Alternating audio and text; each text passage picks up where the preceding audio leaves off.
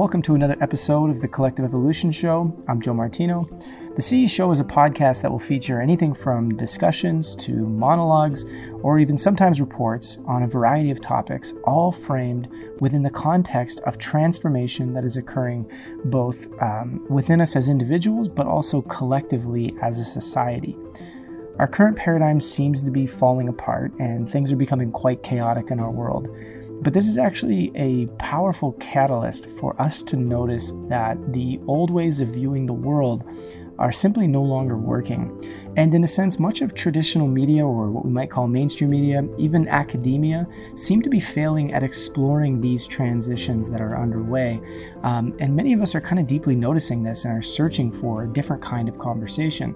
So we've arrived at a time where we must start having these conversations about emerging ideas that come from an entirely different idea or narrative about what it means to be human, why we're here, and what kind of world we truly want to create and live within. Um, on this podcast, we'll talk about anything from current events to personal transformation, consciousness, future technology, uh, new economic models, cutting edge health, and so on. We'll explore real things that are happening, that are inspiring, but not necessarily explored in pop culture or media.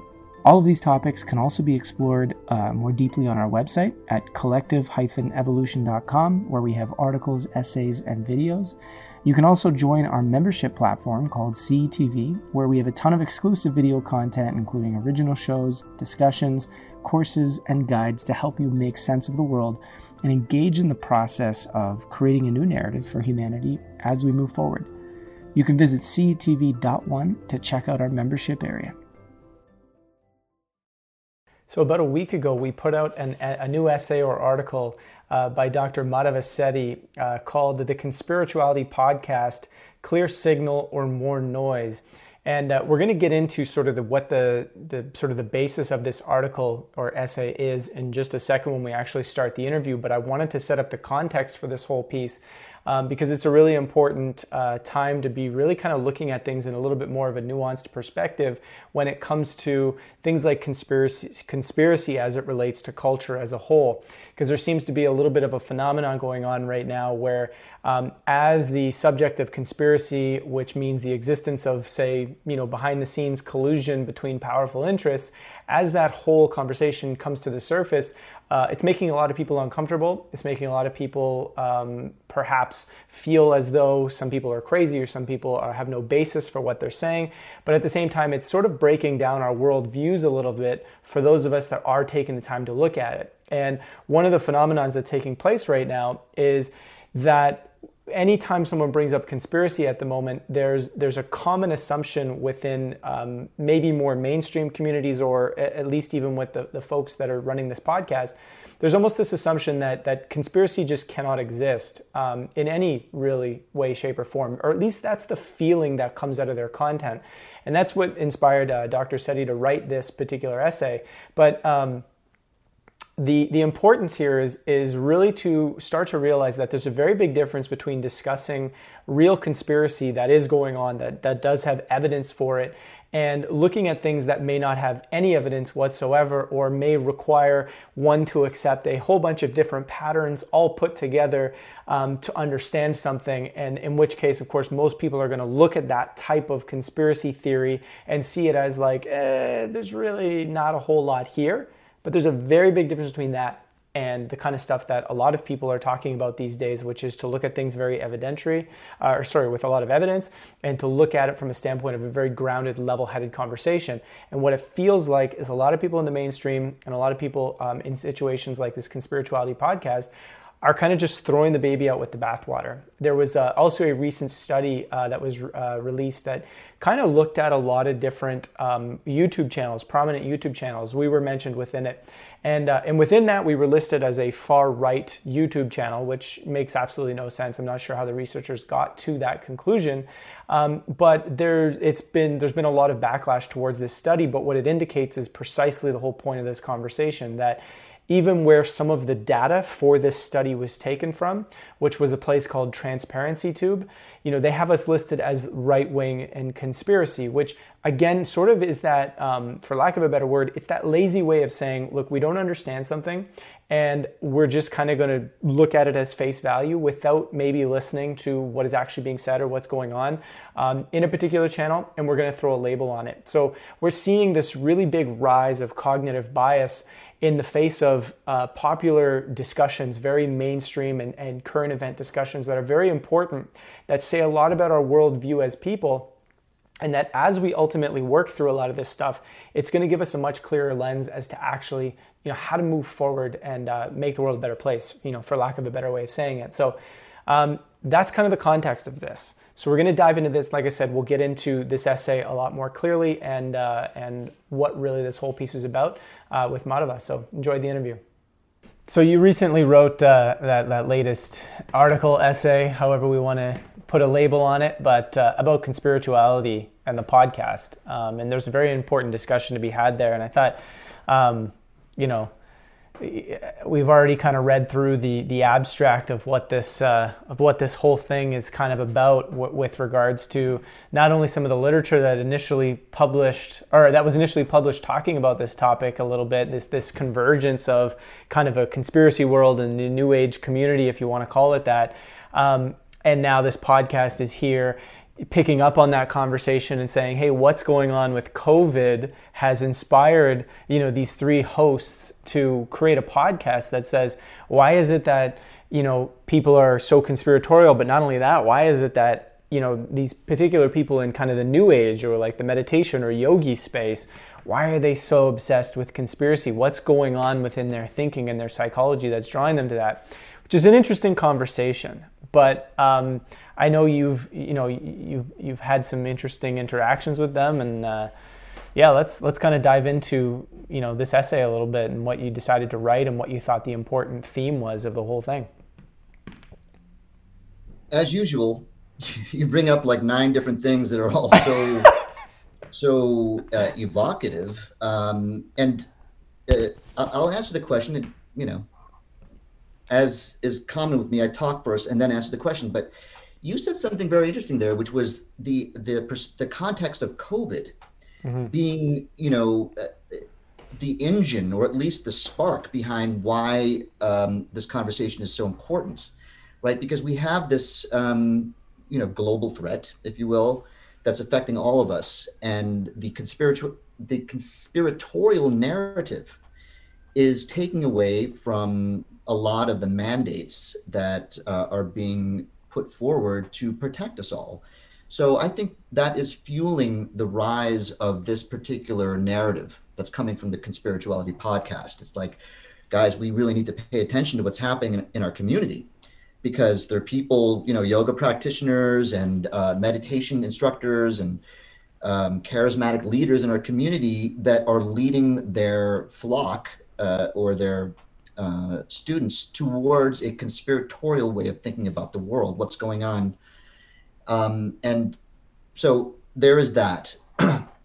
this is a very complicated subject, uh, but it's extremely important. And, you know, kudos to you because uh, for all you listeners out there, Joe has, it, it, you know, supported and encouraged this, this uh, uh, piece um, for a very good reason because this is not simply about uh, trying to get to the bottom of why these communities are uh, adopting conspiratorial narratives. It's really about how we're looking at the world. Um, and in order to really assess the information that we are presented with, we have to unpeel it like an onion or peel it or peel it, you know, yeah. un- not really a word peel it like an onion and see what's what's uh, beneath. But at the very same time, we also have to peel the ways we are examining information. Like what's at the surface? How am I responding first? How am I responding second? What is the basis by which I'm coming to my conclusions? So, and uh, the, the piece about, which is a critique of the Conspirituality podcast, um, is that they're not actually going deep enough to find out and identify their own biases. Um, and that's what this piece is about, is to really look at Uh, take an example. This was a you know um, a, a, podcast that they put out um, almost two months ago, and um, there's a lot there. They're very intelligent people, and as you know, I'll tell you about later. And if you've read the article, I had a personal interaction with one of the co uh, co-hosts, Julian Mark Walker, and it's fascinating because it leads to uh, some clues as to where bias or distortion is entering the conversation. Mm-hmm. So let's. I think it's going to be important to kind of dive into to the biases and, and, distortions that you outlined and how it specifically applies to the podcast. But just to even bring sort of uh, listeners up to a, I guess, the contextualized point of view, it's kind of like you know this COVID thing as you mentioned, is, is, is a very complicated subject to talk about. There are people who believe that this the entire thing is a is a scam, a hoax, a, a conspiracy to uh, mislead people, and there's absolutely some truth within some of the stuff that people are saying there. Right? We, we we could go we could we could dive into it, but I mean I don't think that's the purpose of this piece. Like you know there are there are marker points there are data points there are very very valuable questions that are being asked there. And we've asked many of those questions ourselves. And then there's the the uh, you know you could say the other view of it which is to say hey this is a super dangerous pandemic you know and anybody who's questioning it is a danger to everybody else. And and you know we need to silence those people. And it feels like um, and I don't want to speak necessarily for them, but it feels like the conspirituality folks, uh, the, the three from the podcast, it's sort of err uh, significantly more on the side of they, they feel this thing's 100% real and we need to and I, am not to say that the virus isn't real but that the, all of the measures are 100% justified and that we all need to kind of just do our thing and there's no possibility of a nefarious agenda. There's no possibility that there is uh, perhaps corruption involved or there's levels of, of conspiracy involved where even if it's something as simple as, you know, at this point, the pharmaceutical industries want to make their money on a vaccine, right? They're not even open to, to that, right? So, so you have these positions and, and what, what we're going to dive into as the important conversation is to say, how do we empathize with both positions?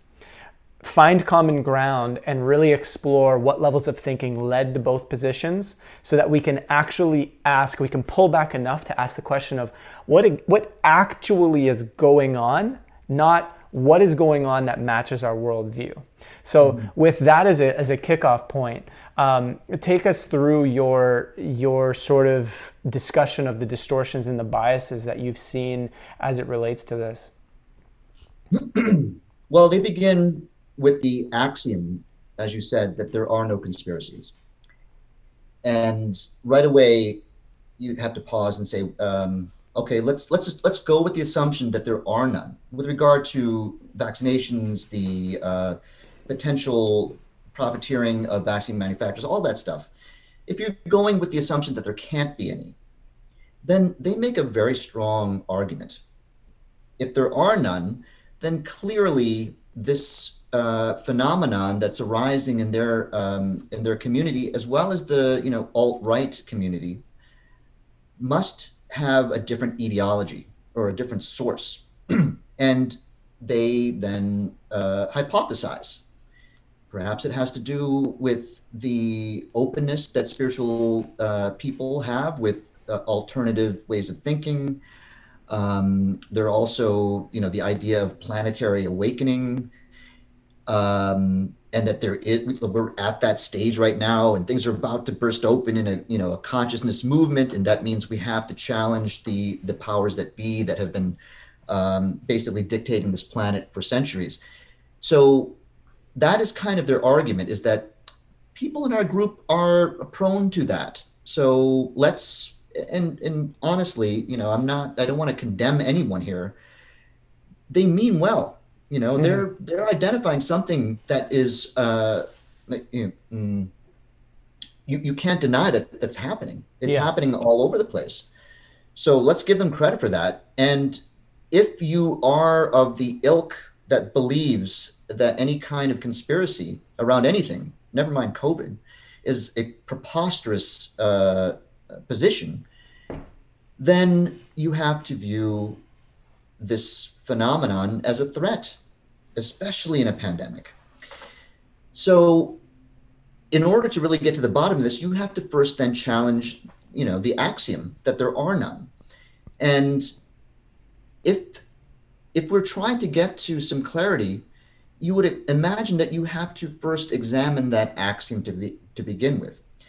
And this is where the bias enters the picture is they don't really look at that. Mm-hmm. They don't look hard enough at independent um, positions around very, very real conspiracies, or at least potentially real conspiracies. You know, I, I think Joe, and I know that you're um, a very, very, you're very good at this. Uh, but hopefully, in this conversation, and if I hope I don't slip up, but we don't have any certainty.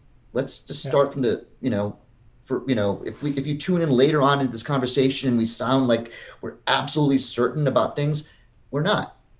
That actually, I believe, is a very, very um, important uh, morsel to keep in mind when you are discussing something that is very complicated and you assert beyond any uh, doubt that you're right.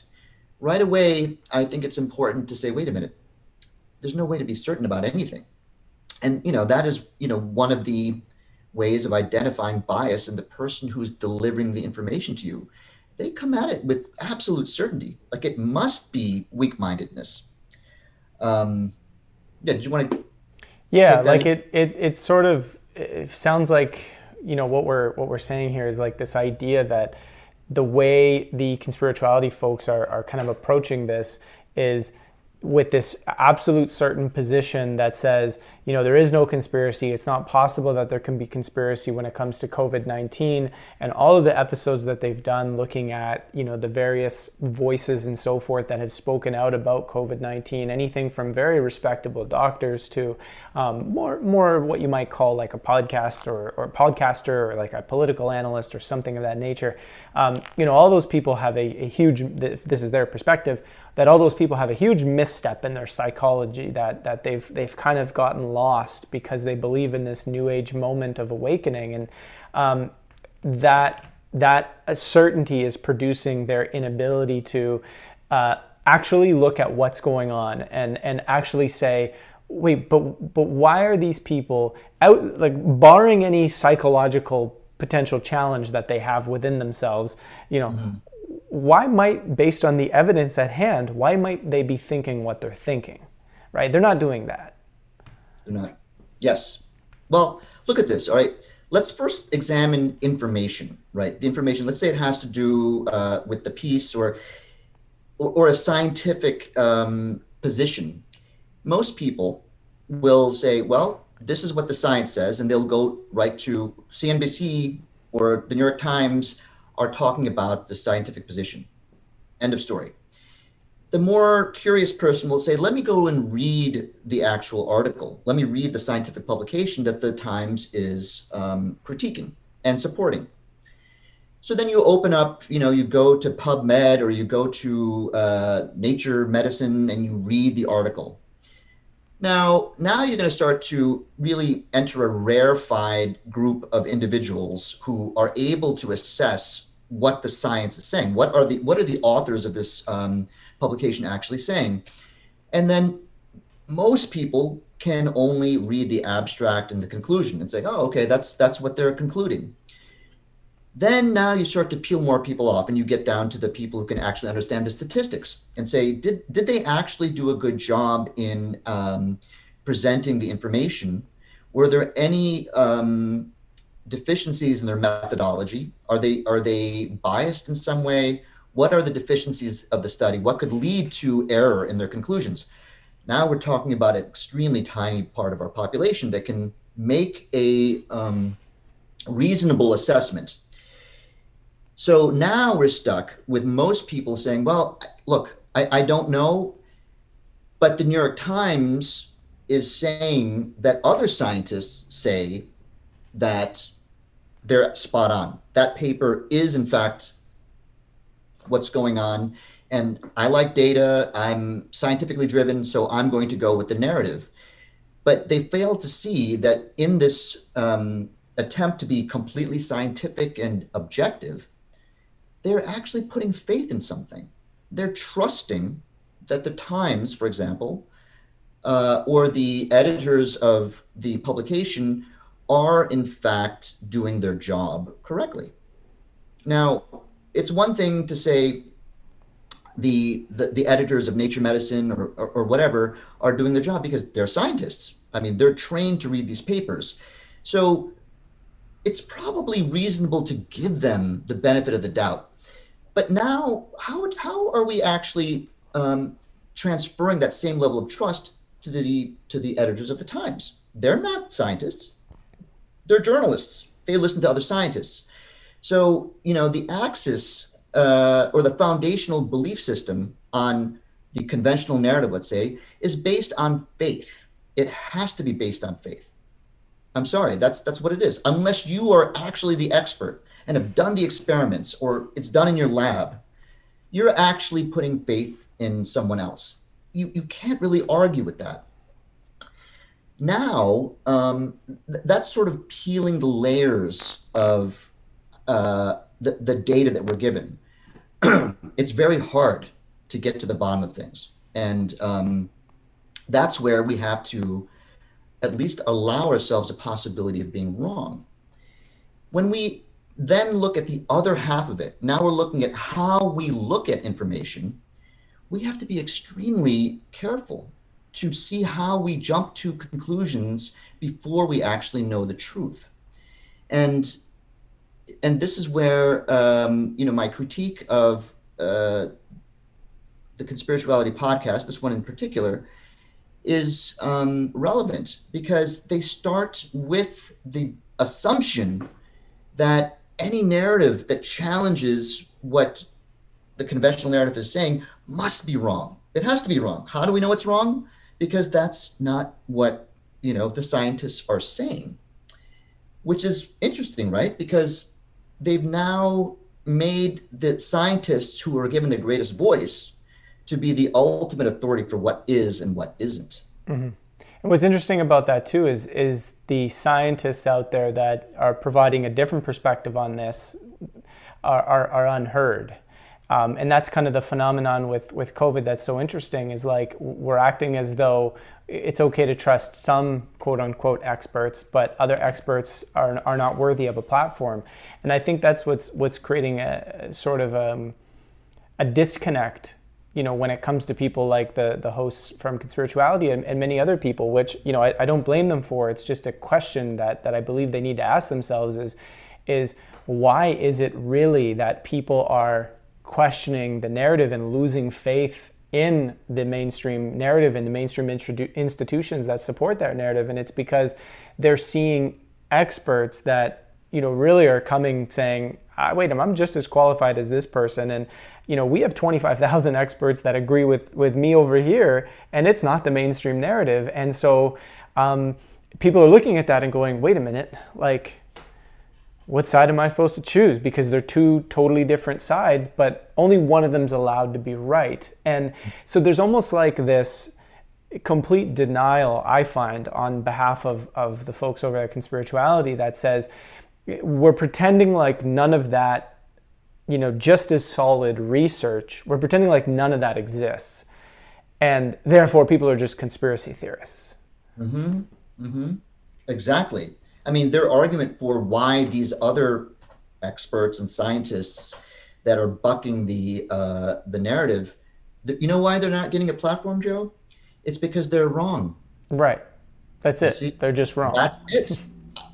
what other explanation for it is there for it? Because yes, I, am not going to go and look at their transcripts from medical school or check their uh, credentials. So we have to assume that uh, they are not getting a platform because they're wrong. And that's what's interesting. An assumption. Yeah, and that's what's interesting because you know you talk about coincidences in the in the essay there, and and it, it sort of discusses like this idea that they're you know if, if if you, you have a you coincidence theorists, which I'd love for you to unpack that idea in a, just a moment here, but it's like, you know, you could you could view every expert that comes forward that really has nothing to lose or that comes from a very credible position. Every expert that comes forward with a different narrative on COVID, um, it's it's like you can't just keep saying every single one of them is is like a coincidence that oh no they're just wrong. So it's a coincidence that that person's wrong too and that person and that and you have 25,000 that signed a paper a declaration saying you know we don't agree with the the mainstream narrative. You have 25,000 doctors and scientists who have signed this and it's like no no they're they're just wrong right? How many coincidences in a row before you start to go mm, like you know what I'm saying? This doesn't make sense you know there is a way to calculate that and you know i, I go into that in, in my book um, and why that's relevant. But it, you brought up something very interesting here and i, I want to make it extremely clear. Um, so you're talking about the great barrington declaration. Yeah. Right? Um, i signed it. Yeah. i signed it as a physician um, because i believe in that approach. Um, and you can go read it if you want to. It's a, you know a non-conventional approach based on what today's convention is but I want to be very, very clear here. Um, they have not vetted me. It's been over a month. And um, I want to be clear to your audience that although I support the um, perspective, I don't, I cannot confirm that there are 25,000, it's actually like almost 50,000 health experts, medical scientists. So, uh, in, in an effort to be completely transparent, I think it's very important for everyone to realize that if you sign it because there are 50,000 doctors that have signed it, that's not the reason to sign it. Mm-hmm. Please, you sign it if you think that's the right thing to do. Because whether or not there are 50,000 experts that, that go along with it is still in question. Yeah. So that, that's a really important uh, thing I want to point out. Um, and oh my gosh, you said something else that was so coincidences, uh, conspiracy, oh, coincidence theorists. Oh my God. Well, yeah, let's let's talk about coincidence theorists. You know, the way the way things are, are going right now, I'm learning a lot about human psychology and how to convey information, and a lot of it has to do with telling the right narrative, telling the right story in the right way. Yeah. The other way is to use terminology. Um, and I, I, I really do believe that it's time for us, and by us I'm saying you and me and people who are um, seeing this for what it is, is to come up with some kind of term that identifies all those other people who believe that on, under no circumstance could there ever be a conspiracy. Um, or, and, and, a, and a slight nuance to that is, well, we'll believe in a conspiracy if the evidence arises, and we'll only look at evidence from a certain number of sources never mind that they may be involved in a conspiracy right? You know so so the term conspiracy theorist by that i mean someone who relies on coincidence to explain the inex, uh, uh, unexplainable every single time without holding on to the possibility that there may be a connection. And um, that's what that's what's you know every real um, legitimate potential conspiracy is debunked by people who think that the vast amount of uh, re, you know really interesting potential connections can only be from a coincidence. Right and the reason why it must be a coincidence to them is because why? Because it's impossible for a conspiracy to exist. Right? So it is it is actually the very, very same bias. And this is actually your point that you were making to me, I don't know, weeks ago, but that it, it's the same bias, the very same bias that makes people believe that everything must be a conspiracy is no different than saying there everything must be a coincidence that even smells bad. Yeah. Right? And what is the what is the source of that kind of bias? We like sources of bias, right? Um, we've both thought about this a lot, uh, but the source of bias here is generally known as confirmation bias. It's like you begin with the idea that that must be true, and then you dismiss and argue away anything that may uh, overturn that position. You know, your foundational initial belief system is extremely hard to unseat. These are your words, unless you're willing to do diligent and open investigation. So, like like you just said, like people qu- having to question and having the willingness to to look at their worldview, look at the underlying thoughts um, beyond, say, beyond. Basically, it's like looking at what your bias is, and then it's having the courage, in a sense, to to question your worldview. Is it's an important point, and, and it's interesting because as it relates to the these conspirituality folks who are, um, I think you know we've we've both agreed on this on, on a number of occasions that there are aspects to what they're doing that is a very important conversation to have, and and it's very powerful, but. Um, it feels still like there's a, a pause in in questioning their underlying worldview of something. So it's like it, we're willing to talk about the the phenomenon of the connection between conspiracies and New Age, but we're not willing to question the lens through which we're looking at that conversation. And mm-hmm. and I think this is what you know, I've, I've seen a lot of people post about the Conspirituality podcast and uh, on Instagram, for example, and I've never seen anything positive said about them because it, it feels as though um, most people that are are looking at what they're doing can sense the the limitation in what they're doing. I think someone went as far, actually, this was a, a response to your article in our Telegram group. Uh, the person had said that they felt like the Conspirituality podcast wasn't going to age well and it was going to kind of just collapse very quickly. And it was almost because, you know, we're in a time, right, where and this is perhaps my perspective that that may not be correct, but this is something I deeply feel. Um, I think the only way we're going to navigate and figure out this COVID situation and so much of what's tied to that um, is is when we begin to start questioning our deep worldviews, our, our, our, uh, what makes us hold on to information. And I mean, we could talk about that all day long, but it, it, before we get into that, or if we want to get into that, um, it's just this base idea that we seem to be at a time where we have to be willing, if we want to have these conversations properly, we have to actually be willing to question our own understanding of things, right? And um, just like the conspirituality folks are doing, um, they're they're they're just looking at people and saying, well, hold on, let's not question worldviews here. Let's just look at the psychology of people and see why they would believe something that, that's not mainstream. And, and those people are obviously defunct in some way, shape, or form.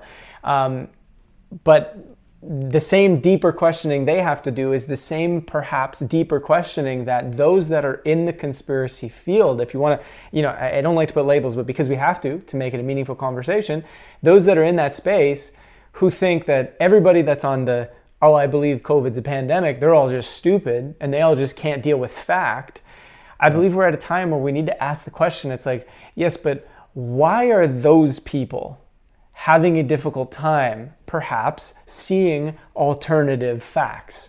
Why are they having a difficult time? Because it's not because they're stupid, right? It, that's not, it's not what it is. It's not because they're sheeple, right? There's something that goes on. And if we don't understand this as people, right? And, and I, again, to, to, to tie this in, the conspirituality folks are very guilty of this, right? They test positive for confirmation bias, as you wrote in the essay. If we don't ask those deep questions, why do we actually deny facts when they're right in front of our face that's like this is where we have to figure out what's going on this is a personal transformation journey and I, am curious to hear um, sort of what you believe and i think you presented some of it in, in the essay um, what you believe are kind of like how, how we can go about navigating this and really finding common ground hmm. there you go again yeah 18 trillion uh, things i know it's just like wow yeah uh, great series of uh, questions there. Um, and let's remember, how do you go about navigating? That was that was the question that you're answering, uh, that you're asking. Yeah. Um, but prior to that, you said something about.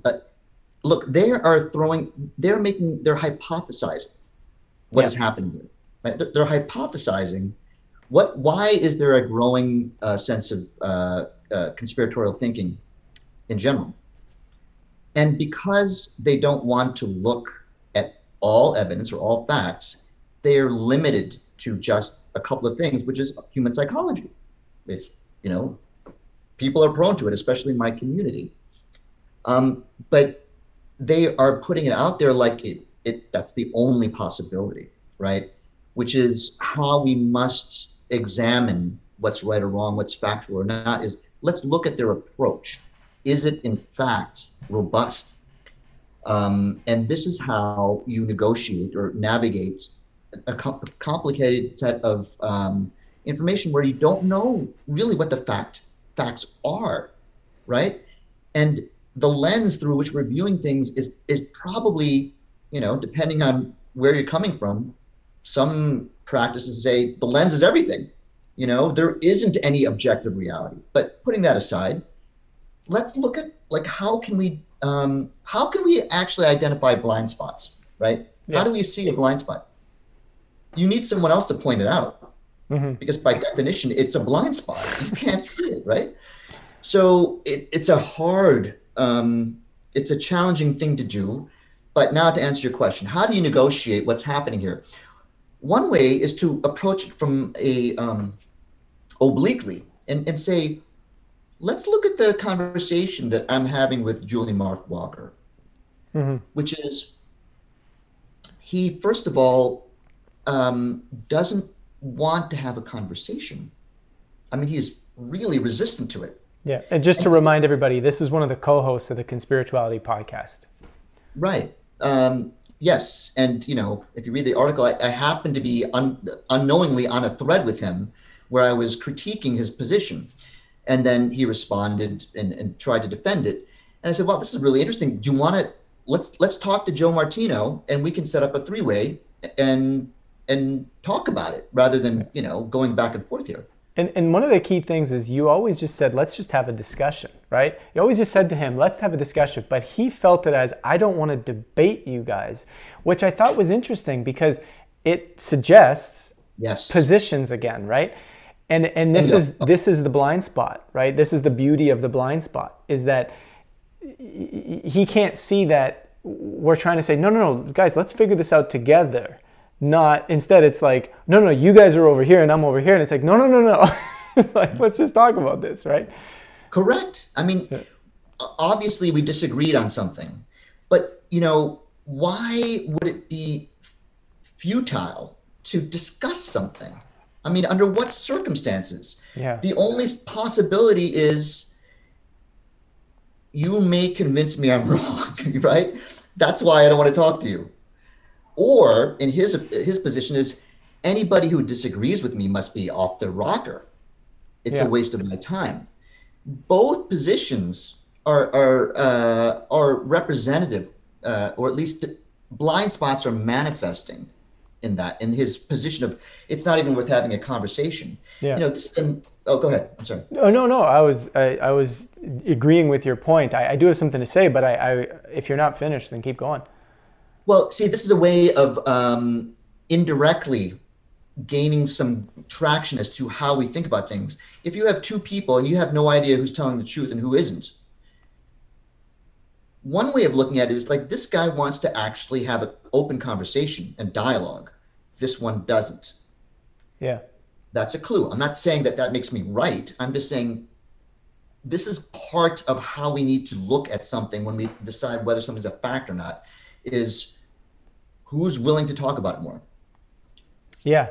Yeah, and that's and this is an interesting thing, and, and, you know what you said there ties into what I, I was going to throw down is because you know I know sometimes when people uh, listen to stuff like this, and this is you know this is sometimes common in a lot of political commentary or other forms of content that's out there where um, you know the, the left will attack the right or the right will attack the left, and we've gotten so used to seeing that that form of conversation, um, and and and then anytime like for example we're having a conversation about another gentleman, and it's like you know, I, I, just wanted to be clear. It's like we're not here saying, oh, hey, Julian's wrong and he's this and he's that.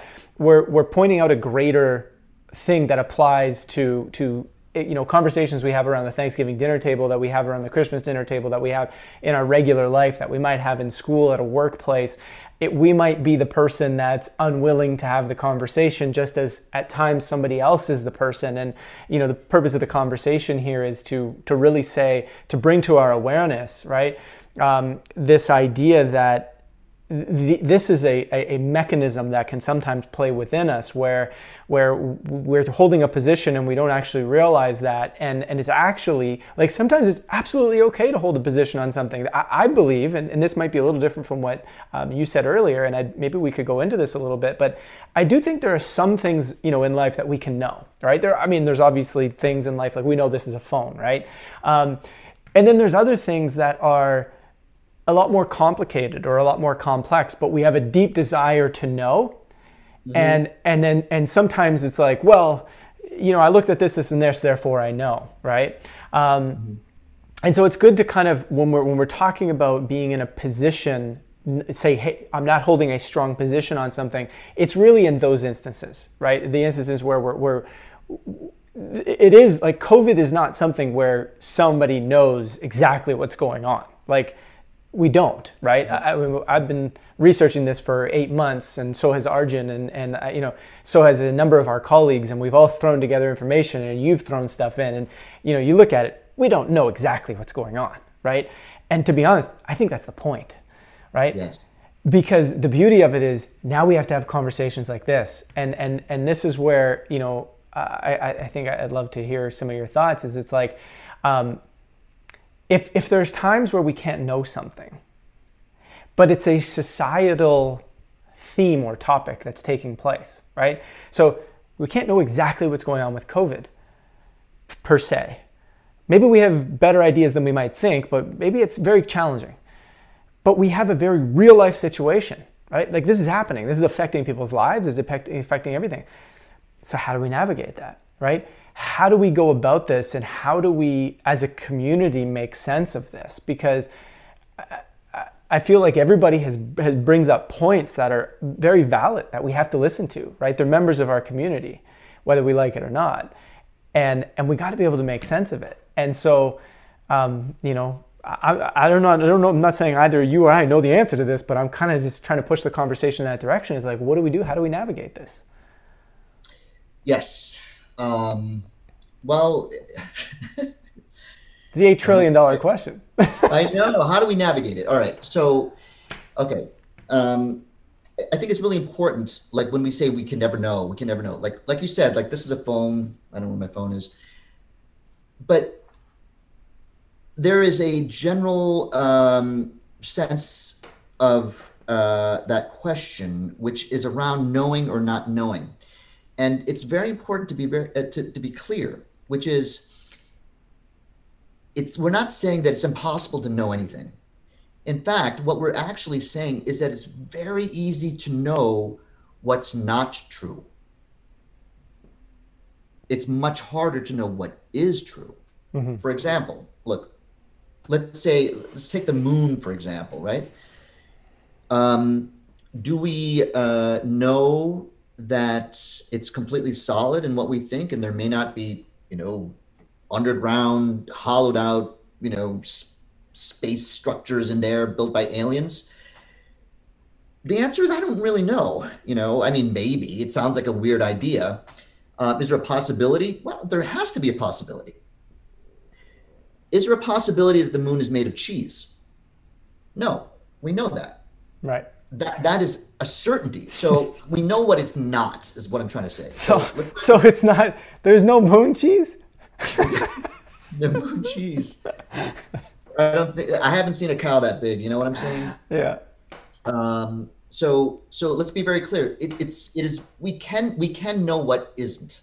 Mm-hmm. It is much harder to know what is, especially not with phones, but with a global pandemic. Where did the virus come from? How good is the test? What what what is really how how many people are there actually that are sick? Um, how many people have died from the disease? Huge questions that should be um, that should be part of how we respond to it, and we don't really know.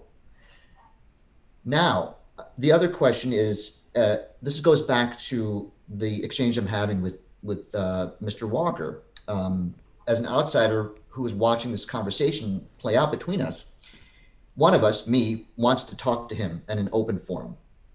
He doesn't, for a couple of reasons which we brought up before. The other thing is, he doesn't want to talk about it on collective evolution specifically. Why? because you know he portrays it as we're going to have some sort of you know debate in an undergraduate um, auditorium with screaming you know 20 year olds waving signs and no it's a conversation right? And why wouldn't you want your opinion to be heard by 5 million dissenters or potential dissenters? If you're truly interested in moving the needle towards truth those that's the audience you want to be talking to right? You want to just keep talking to to your choir? So th- that's another way to sort of like bring this into perspective. Like what what you know who is has something to lose who has something to gain where do we need to spend more time paying attention? Coming to the you know uh, objective reality of the actual fact is perhaps outside of the realm of possibility but we're trying to get closer. And so these that, that's another kind of way to look at it. Yeah it's interesting like the um, the idea it's like when you were going back to to what we know and what we don't know. So it's easy to you know say hey like we, we know that this is probably uh, you know this is probably not going on. Like for example the, the you use the the moon uh, not being cheese and stuff like that right? Um, this position of we already know something's not true is, is almost like the the debunking maybe i'm not framing this correctly but the way I find the conspirituality folks are going about things at this moment is very similar to the way, like, you know, a, a gentleman named Mick West, uh, who's a debunker, right? Or a gentleman named Michael Shermer, um, who's the head of the Skeptic Society, right? Um, and he writes Skeptic Magazine, all that sort of stuff. Their, their position, and this is something that a lot of people sometimes don't quite understand, is that their position is that they're going into it to find out what is wrong with somebody's argument as opposed to you know what could their argument bring up that you know expands the conversation in, in a different way. They're just they're going into it saying well i already know they're wrong. Right. So let's just have the conversation of how we can verify that they're wrong as opposed to seeing well they were right about this this and this and maybe wrong about this but hmm, these things that they're right about actually change my perspective. They're not taking that perspective. They're taking the perspective of they're wrong. Let's just find the three areas that prove that, or a psychological way of describing how they could have fell into that. And in that position, we say, okay, well, we know exactly what's wrong with these people, right? And this reminds me of, and, and I'm going to bring it up. This is this is the cow of all cows, 9/11, right? It reminds me of your critique. And when you said this, it was like, it was a very interesting moment for me because I had not heard someone else say this before. But the way the NIST report was written mm-hmm. came from a perspective of, and I'll let you say the words, but it was very similar to what I said before. It's like they were, you know, correct me if I'm wrong, but they were trying to say, yeah, just prove that this fell with, with planes. Yeah, that's exactly right. You know, uh, uh it's, oh boy, Joe, you're you're getting me going here. About 11. I may not stop for a while. Um, yes, um, they start off exactly like you're saying with uh, Mick West. Like, how, how, no, actually, they're not trying to. They're not trying to prove debunkers wrong. They're starting off with, here's what happened. How do we prove that it could have happened that way, as opposed to what actually happened. Yeah. You know, I, I, I liken this to a, a situation uh, where there's an accident uh, on a on a you know on a street, a car plows into a tree, right? And the police are called, and they say, well, you know, it was it was it was rainy that night, and uh, some people saw lightning, and sometimes lightning can mess with a anti-braking system of a, of a car so that's probably what happened. And then someone shows up and says, "What about the the three 12 packs of beer that were empty in the car? Did you do a breathalyzer test?" No, we didn't have to do a breathalyzer test because we know it was the lightning. You see, that's actually how the NIST uh, report approaches 9/11. Yeah. It's like let's throw away the most, you know, sensible thing because obviously it, it, couldn't have been blown up with with uh, with explosives uh, because uh, you know we saw the planes. That's the, it's almost the same thing. Honestly, I, I know I'm I'm t- I'm, I'm uh, taking perhaps too large steps here, but it's the same kind of thing as saying, what difference does it matter if there were beer cans in the car? We know it was the lightning. Right. What, you didn't see the lightning? We all saw the lightning, right? I mean, it's the same kind of thing. It's like, So, oh, oh, go. I was just going to say it. Oh. It's like when they say that a scientific study can be set up to say whatever you want. The NIST report was set up saying, yeah, just explain that that it came down. Was it possible that it came down because of planes? Yeah, but should we look at explosives? No, no, no, just planes because there was mm-hmm. planes. So they never of- really mm-hmm. they never really looked at it, right? That's No. what's so fascinating. Oh, I know. It, it's it's you know again this is the this is the the red pill. This is like this is going to go down for the rest of our of our humanity as being like you know You shouldn't say red pill because the conspirituality, conspirituality folks will come after you. That's that's a no-no word. you don't say red pill. Um, but actually, you know, before we move on, uh, it has to do. Um, I, I want to make the point about knowing versus not knowing. Yeah. Um, fact, knowing what isn't true is way easier than knowing what is true. Okay. So we had this discussion a few months ago on the anniversary of 9 11 when we talked about it as a catalyst for consciousness uh, uh, evolution. And um, it has to do with the fact that the, the, the 9 11 truth movement, they don't claim to know what happened exactly, but they're extremely certain to what didn't happen. Yeah. They know that the NIST report is bunk. It's complete bunk. And you had asked me two months ago, like, so you're saying there's no truth in the 9/11 in the in the NIST report? There are truths. There are truths about like you know how good was the you know the fire protection systems in the building, how how much of the building weighed. Yeah, those there's truth, but not anything relevant to the mechanism of the collapse. So the 9/11 truth movement is does not know how exactly what happened, like how the buildings came down or what caused it, but they know that it was more than the planes. The people who defend the NIST report, on the other hand, are saying that, well, you know, yes, there are some, we can't explain everything, but we know that there were no explosives. And that's what's really interesting is how do you know there weren't if you didn't check? Yeah. You see? So that's where it comes apart. This is where you can identify truth. Did you check? Are you making assumptions? Who is making the assumption who and who isn't? So with conspirituality, they begin with the assumption that there can't be any conspiracies. Yeah. Yeah, and, and it's funny because what what's going on with with the COVID situation, which they seem to be so uh, certain about um, what it is, right? Um, and that it's not, possibly any form of, of conspiracy or corruption involved.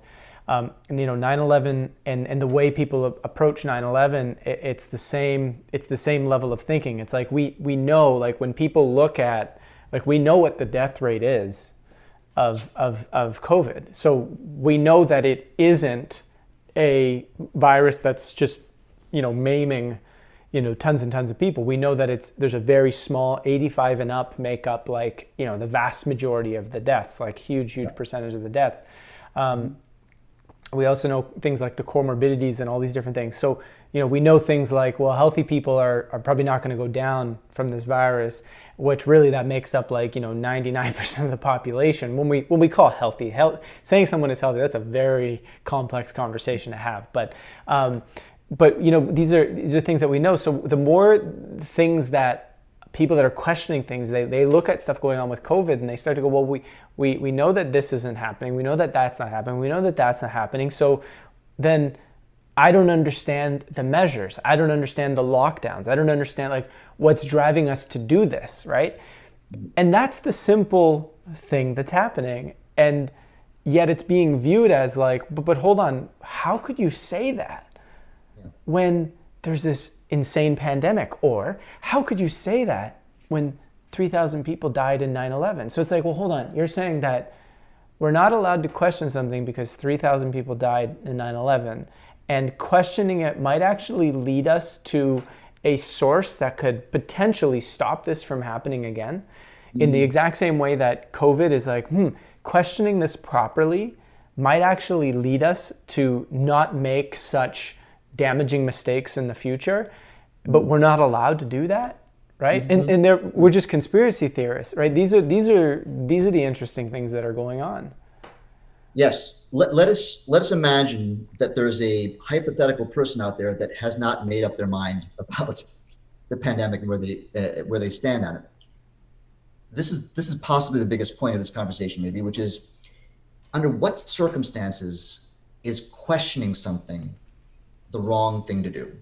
Yeah. You know this leads to because that is really because as soon as you ask the question so um, why what how do we know uh, how good the tests are? Well you're questioning the tests? Hold on a second. So what are you saying? There's no virus? You're saying there's no pandemic? My aunt knows someone who died you know? It, it, it goes directly to you must be um, part of the problem because you're asking a question. Yeah. Nobody is saying don't wear a mask or go cough on your teacher. We're saying, wait a minute, let's ask a question. And when you cannot ask a question, I hope that most people can understand that that is a, a sign of bias and it's a sign of really it, it's one of the the signs of a democracy that's based on uh, a free press of completely you know deconstructing. Like if you can't ask the question, like for example, you know the Andrew Wakefield movies, um, the the Vaxxed movies, yeah. for example. You know, I, I am relatively new to this, to be honest with you. I mean, it's only been eight or nine months, and I hadn't seen the movies until you know I was stuck at home in the pandemic, saying I should go watch something interesting. You can't watch it anymore. I mean, it's it's off of Amazon it's been taken off of BitChute, you know, which usually is more independent than YouTube, right? I don't even know how to how to watch how to watch the movie. I was trying to recommend it to someone the other day, and I couldn't find the link. This is really scary. Yeah. I mean, that's really the threat. If you can't actually, if you believe that certain things must never be, never see the light of day, we have to be very, very careful about where we're going. Yeah.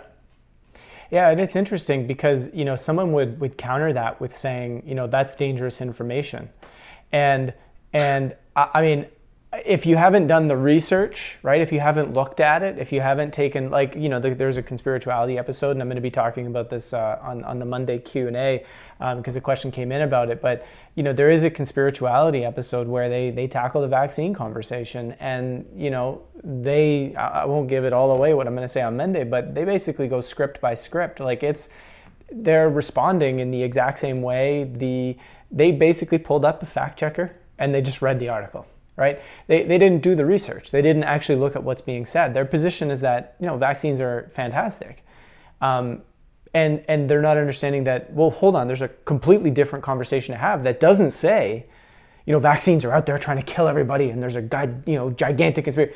No, it's that there's a there's a very different way to look at this, and um, and we should actually really talk about this because you know children are getting injured and people are getting their their general health is declining so rapidly yeah. that we, you know, we know that it's linked in some way. We don't know how much, but we know that vaccines play a part, and we got to find out what else plays a part, right? Yeah. But no, we're not allowed to have that conversation because public health is not important, right? What's important is holding the mainstream narrative. Mm-hmm, mm-hmm. Well, you know, the the the the, um, the argument they use is to say it's been proven. Um, it's we have the studies that, that show that vaccines are safe. Um, and the reality is is that when like the, the kinds of um, information that people who want to reformulate the vaccines are talking about is that yes it, it you know these vaccines confer safety with regard to the uh, risk of getting the infection that you're being vaccinated against but as we both know, and you pointed this out to me not so long ago, is that the health, the general health of the kids who are vaccinated in general is worse than the ones who are not. Yeah. Not necessarily with respect to measles, but they have more asthma, they have more GI dis- uh, upset, they you know higher incidence of chronic um, illness. chronic illness, it's chronic inflammation, right? And we know that the idea of inoculating someone is to invoke an acute inflammation, yeah. right? That's what it is. How do we know that we're not invoking a chronic state of inflammation? How yeah. do we know? Well, we don't know. And here's what, and this is the argument. It's like, we don't know, so therefore we shouldn't believe it. You haven't proven that there's a cause, right? And you have to, you have to, like, do you understand that every time a paradigm in science has been challenged, it didn't come from hard evidence that you know proves a mechanism beyond a certain. It, it comes from correlations. It comes from anecdotal evidence first. Yeah. And then when a mechanism is identified, then you can say it's proven. But why are we so like you know resistant to looking at it in the in, a situation where we actually don't know what the mechanism is of autism, for example? Yeah. Like you know, there was a drug um, uh, called uh, thalidomide. Are you aware of this? You know, it was prescribed for morning sickness, the sickness in the 50s. Oh, yes, I remember. Right? And babies were being born with missing limbs. Yeah. Right? They didn't know, they knew, they knew that uh, moms who were on thalidomide had a much higher risk of like uh, um, digital deformities and missing limbs. There was no mechanism identified. they didn't know that you know uh, what molecule was was causing this um, uh, birth defect, but we stopped giving thalidomide. Now, if we use the same approach they're using, which is it hasn't been proven, where's the mechanism? What's the mechanism for you know no limbs? Until you show me a mechanism, you're just pseudoscience. Yeah that's not how science works, people. I'm sorry. Yeah. You see that there's a correlation. So you stop what you're doing, do something else. And then in the case of thalidomide, I believe the mechanism was only identified, you know, a few years ago, 60 years after we stopped using it, yeah. we finally proved it. So for all those people who, who say until you prove vaccines beyond a shadow of a doubt or have some uh, risk, we should keep vaccinating. How, like on what how is that possibly like the logical thing to do? I mean come on. Well it's the classic right? Like correlation does not equal causation. It's like this is a this is a comeback from um, people that want to hold on to a specific narrative and and, that, and that's fine. And this is why I'm, I'm fascinated with the idea of you know we really have to figure out how to communicate on a deeper level on a, on a level. And this is why i think when i see all these current events taking place that uh, provide these complex and very uh, intense situations that that call for people to have to figure out how to actually communicate with each other and find common ground. You know i can't help but go there's evolutionary process taking place here right? Like we're starting to see hey we have to figure out how to build self-awareness here build a deeper understanding of ourselves really understand our biases understand our modes of thinking. And and this is this is important in what you might call the mainstream community, the alternative community, the conspiracy community, the spiritual community, all across the board. Right? Everybody has got to be be looking at this stuff because, um, in in some sense, everybody's you know guilty of it. Right? Everybody's having this difficulty in, in understanding things, and um, you know what you, what you said there about the um, the that, that drug that was causing the deformities and, and stopping using it and so forth. It's like you know what what was what was it about that? Like it's like were were people more willing? Yeah, yeah, maybe there's less money in this, or maybe hey, you know, it's it's not really going to hurt everybody if we stopped using it right now, and so we were more easily willing to to stop doing it. But like, why is there such a resistance to hold on? Like you know, according to the CDC's own studies, right? So no independent study, no you know, no nothing, just the just the CDC, right? They, they've said on multiple occasions in their studies vaccines are not the cause of the downfall of infectious diseases. It was sanitation, it was nutrition, and a multitude of other factors involving infrastructure and so on and so forth. Vaccines played a tiny role in that, if, if any, according to their own studies. So we, we're believing in a myth, and the myth is that vaccines have erased I don't know how we got on vaccines, but we're on vaccines. The vaccines have erased uh, infectious diseases. are we willing to examine the evidence that proved that that's just a myth? Are we willing to examine it and let go of the old world views such that we can have a, a general sense of curiosity and play and, and love and just enjoying life and moving through it where we say, hey, yeah, let's find out what's going on here instead of like, no, this is my position. I'm not taking these people are all dangerous. These people anytime I see that, anytime I see somebody saying, Well, this is this is super bad, this is super dangerous, I'm just like uh, you're not you're not gonna see information clearly. You know? No, no. You're right, you're absolutely right. It, well, you know, and even if we're trying to engage someone, and here's another point that I hope our listeners take is um, if you approach this and say um, we should take a, a, you know a better look at um, how efficacious vaccines really are. Like you just said, is it truly the vaccines that are making a difference, or is it the sanitation, nutrition, uh, and uh, uh, better food that's helping us? If you bring it up that way, that is going to emote or evoke a much different response than the vaccine manufacturers are looking to profiteer off of us because we know that vaccines don't really help that much. And suddenly you have people saying, "Oh, so you're, you know, anti-globalist, you know, you think that Bill Gates is some sort of sinister dude."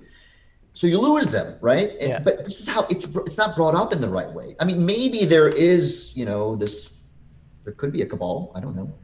Um, maybe they, that exists but if you bring it up that way you lose the the the crux the, the kernel of the argument which is just look at the data Yeah.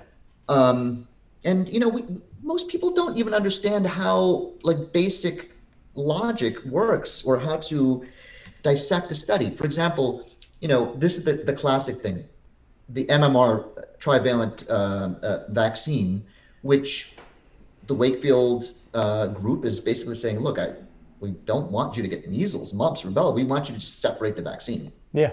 That's it. just separate it. That's all we want to do. But then we have the uh, conventional people saying it's been proven safe. It's been proven safe. We've done these studies. So don't tell me it's not safe. And this is where we have to like look at it more closely. How do you prove something is safe? How? You can prove. You have to first define what safe means. Is safe one in ten? One in a million? define the parameters of safe first. But yet they believe that there's absolutely no way that a vaccine could cause autism under any circumstances. Even though we can all admit that we don't know what the mechanism of autism is, they still believe that they're being scientific by saying, can't happen. It cannot happen. right? So that's the deficit in their thinking. You cannot prove something to be 100% safe. You can prove something to be relatively safe. But if you challenge the, if you come up with it and say, you know, vaccines aren't safe, you know, right away, that that, that is the, the security system that you, you know, you talk about. "Ah, I'm not going to listen to you anymore because, um, so in order to to overturn a large study that demonstrates safety with, let's say, regard to MMR, all you need is a handful of incidents, right? In, this, in, in a situation where we don't know the mechanism of the um, uh, of the complication, which is autism, if you don't know how it works, how do you prove that the the, the injection caused it? You can't. You cannot. This is where we have to say, as scientists, we have to look a little closer. Just put aside the data, for example. I know that you don't want to put aside the data because you're data driven and you want to be scientific, but listen to the story of a family. You know, this is not a, this is not some child that gets inoculated at age two and then at age six he starts to develop some sort of you know neurocognitive disorder. The kid gets the injection and is unresponsive for two days, and then wakes up and he's different. Yeah. Okay, well, is it a coincidence? Maybe. I mean, you can't rule that out. What if it happens two times, the same story?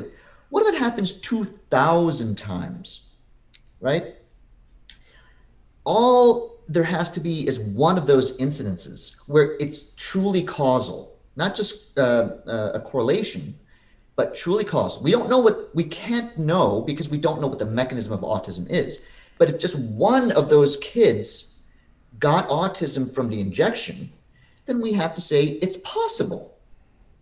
We're not saying don't vaccinate people. We're saying, can you admit that there's a possibility at least? And, you know, I've been talking a long time. Did you want to say something? No, no, this is, I think it's a good point. So, how do we be objective about this? It's honestly impossible. This is where it's so important to like cultivate and, and embrace subjectivity once in a while. You know, being subjective is actually the way we are most of the time. So, stop trying to deny subjectivity. We have a lens. So, here's where I like to ask people okay, l- let's say that you you actually watch a movie like Vaxxed or or talk to a, a mom that had that experience with their baby.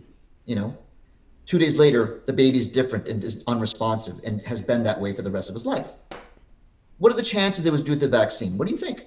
Well, if you are the conspirituality, you know, stop talking to me about anti-vax stuff. One in a million, man. One in a million, right? Maybe one in a. If you're on the other hand someone who believes that there is some truth to this, you might say, Jesus, I would say it's probably like six out of seven, you know? How do you know? You don't. You're making a subjective estimation, right? Yeah. Now, let's say you, you thought it was like, um, you know, one in a thousand. That's the, that's the relevance you would give to one of these incidents. Now you take 2,000 people, 2,000 cases with the same level of confidence where there's only a one in one one in thousand or one in ten thousand chance that it was actually due to the vaccine, you do that two thousand times. Here's what's interesting. This is where we have to be very clear about where our biases are. In order for their argument to be correct, that there is no causation, every single one of those 2,000 children that you know developed something, the chances that had nothing to do with the vaccine uh, is actually quite high. I mean, I, I should get my calculator right now, but you can do the math. It's because, let's say it's like one in a thousand that the vaccine caused the, the autism. So you can say 99.9%. I'm positive it wasn't the vaccine. What happens when you multiply 99.9% or 0.999 to the power of 2000? Do you have a calculator in front of you? I'm, I'm going to see if I can do it right now. This is how you you can bring objectivity to this. Am I losing you guys? I'm sorry. Just keep keep going. What do you what's what's I the need number? a calculator. You got a calculator? Oh, you got yeah yeah yeah yeah yeah. I, need, can a, I need an exponential calculator. This is the way you. in, in, thank you for doing that, and I will continue to blather on while you do this calculation. Okay, so so I go 99. No, you, you go 0.999. This is one in a 0.999. thousand. Yep, 0.999. Raise that to the 2000th power. So you need an exponential so- calculator. I think I got to do this, and then I got to go. No, wait. I think I just squared that. Um, trying to The, see. the reason we're doing this, folks, whoever's listening, is that this is where we, we lose our clarity because all it takes is one of those kids to have been affected in order for the whole paradigm to shift. If you are of the, uh, you know, uh, vaccinate under all, situ- all, you know, the conventional pers- perspective on vaccinations, if you if that's what you believe, every single one of those 2,000 kids must not have been affected by the vaccine. So you have to be right 2,000 times in a row. I only have to be right once. This is how you are supposed to approach it objectively. What's the number? Uh, so I'm I'm thinking that the the button that's X with the Y raised.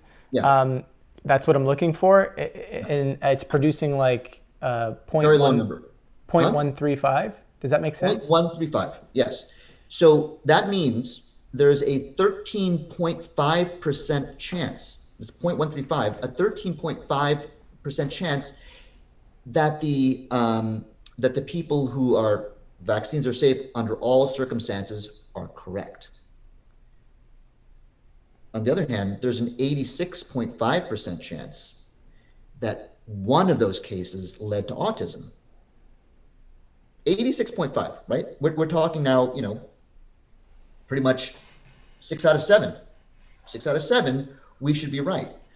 Now, if we go back and say, whoa, whoa wait, wait, wait, hold on a second. You know, I, I, I misestimated the uh, the initial um, estimation, which is one I thought I want to make it one in ten thousand. That's fine. You're you know you you can subjectively do whatever you want to here. We're talking about uncertainty. This is how we approach it. And if you decide that you want to change the the number that you want to put in in the beginning, go ahead and do it. But now we are now. This is where we're using confirmation bias, which is like, oh, if that's what that means, then I'm I clearly must be wrong with my initial assessment so I'm going to change my initial assessment so that it works out in my favor. You see what I'm saying? Mm-hmm. This is where we have to be very, very careful. And, and anyway, the, the take the take home point here is that when you have a multiple set of instances where each one holds the possibility of being true, and you have to be right on every single one of them, you now have a paradigm that is based in something that's far more uncertain than you realize. Rather than saying, oh, you know, that guy wasn't, that guy wasn't. You have 2,000 instances of where you've been proven correct.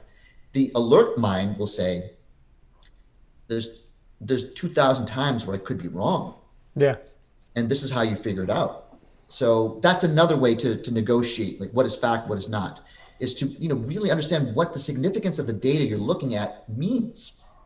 Yeah. Blah blah blah.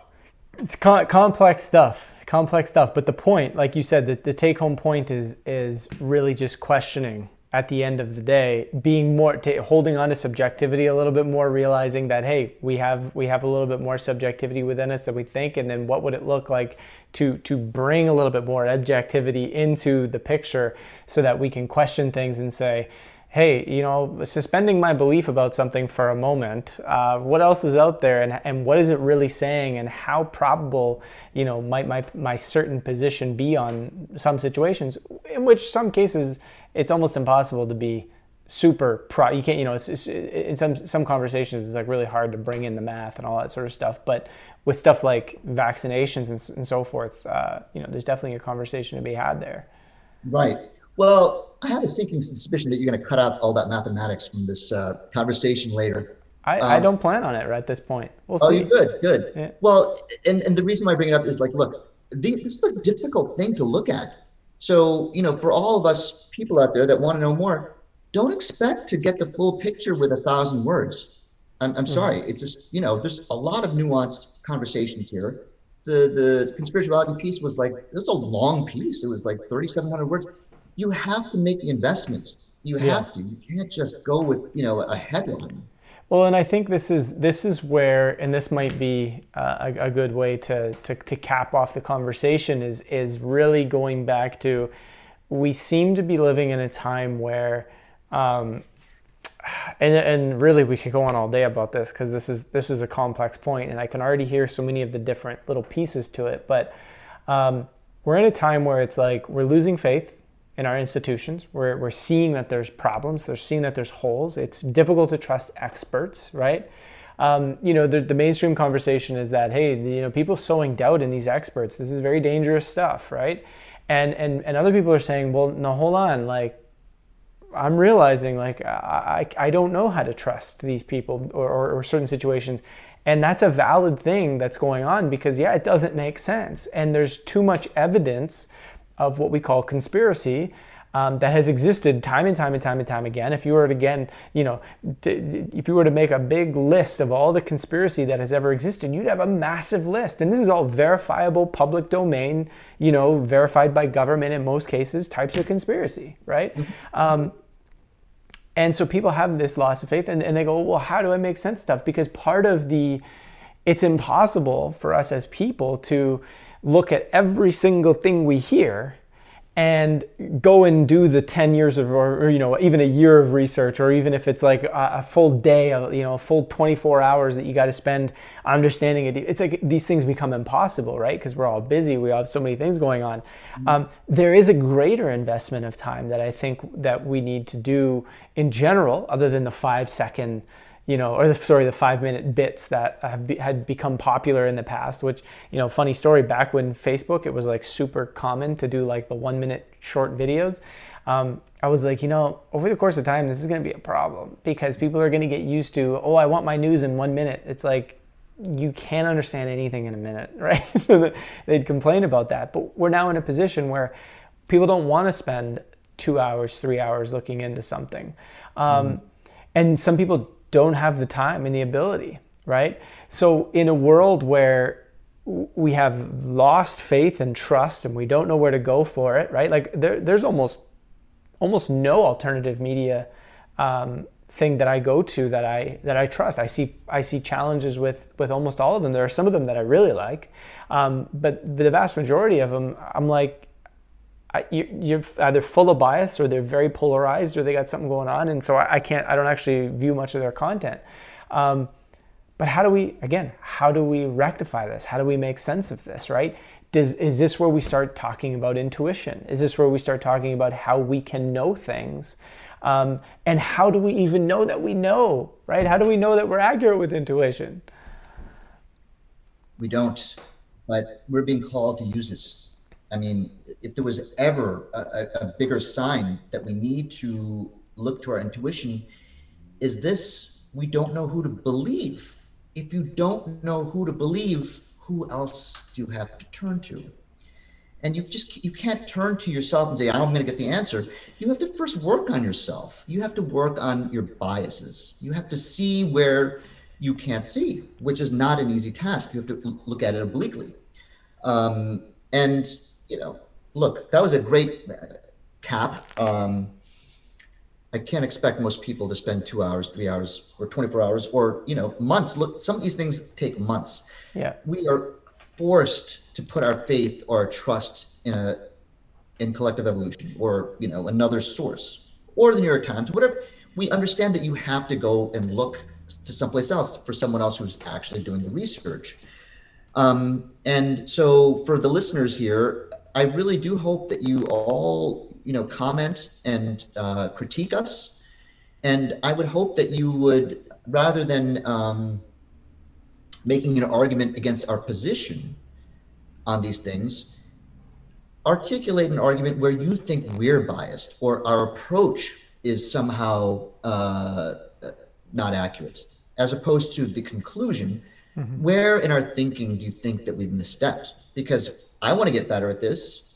And you know what i hope to do and i know that's this is your mission as well is at least be one of the sources that many people can come to and say let's let's see what joe has to say about it in collective evolution. Because he may not have it down correctly but his approach is at least uh, authentic to the way i believe we need to approach information. So thanks for participating. That's all i got to say about that that's it. That's all. That was like a, you know, that was like a smackdown of like, yeah, boom. This is how this is how it has to roll. You know, which is which which again I, I think is a key.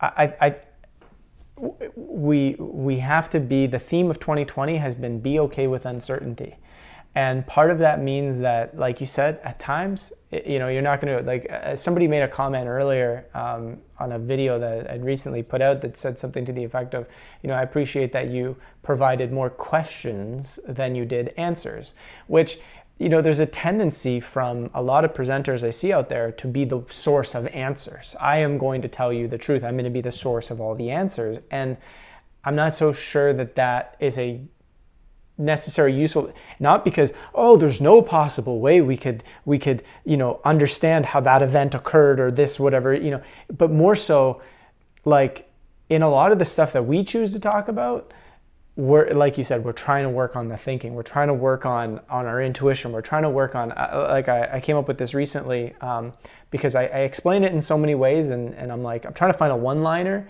like of what C is really trying to do. And it's like it's taking the the personal development and the personal transformation and, and the spirituality and applying it to real life. That's that's what that's what it is, right? It's it's all that stuff applied to real life as opposed to just, hey, let's go talk about chakras and all these different things. But what does that mean on the street? I don't know, right? Um, and and that's one of the things um, that I think is important is really just how does it all apply to real life?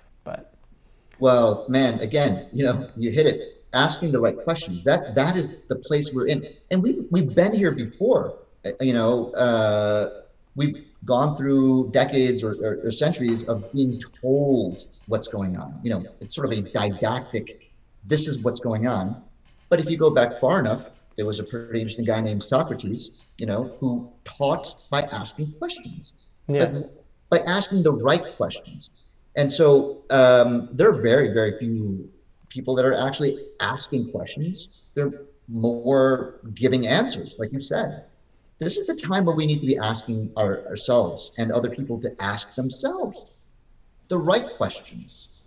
Yeah. That's the way. That's all. Well said. Thanks yeah. so much for your time once again. Thank you. Thank you. It's a pleasure. And thank you, everybody, for, for listening in. So I hope you enjoyed this episode. Thanks so much for listening. Um, be sure to pass this on to a friend or a family member that you think uh, might enjoy this type of conversation. Um, you know, this is kind of the way that we got to share this information these days with uh, such a great degree of, um, you could say, deplatforming or censorship and uh, even demonetization. As always, we do uh, as much as we possibly can to offer as much content for free. Um, you know, for about nine years, everything we offered uh, we offered from the standpoint of just absolutely trusting that um, you know we were putting out everything for free and, and everything was fantastic. And um, with the degree of uh, deplatforming and demonetization that happened to us um, we were in a really poor position to be able to move our uh, our work forward without creating some uh, premium content as it's often called. And so we've set up a membership area to help fund our work and to help keep our work going and expanding. And if you want to be part of that and help support our work, but also go uh, even deeper on a lot of this content, you can head on over to cetv.one and become a member. And if not, there's tons of resources on uh, collective-evolution.com, which is our website. Uh, lots more podcast episodes, and uh, we also have a YouTube channel with a ton of content. So, again, thanks so much for being part of these conversations, and here's to creating a new world together. Catch you next time.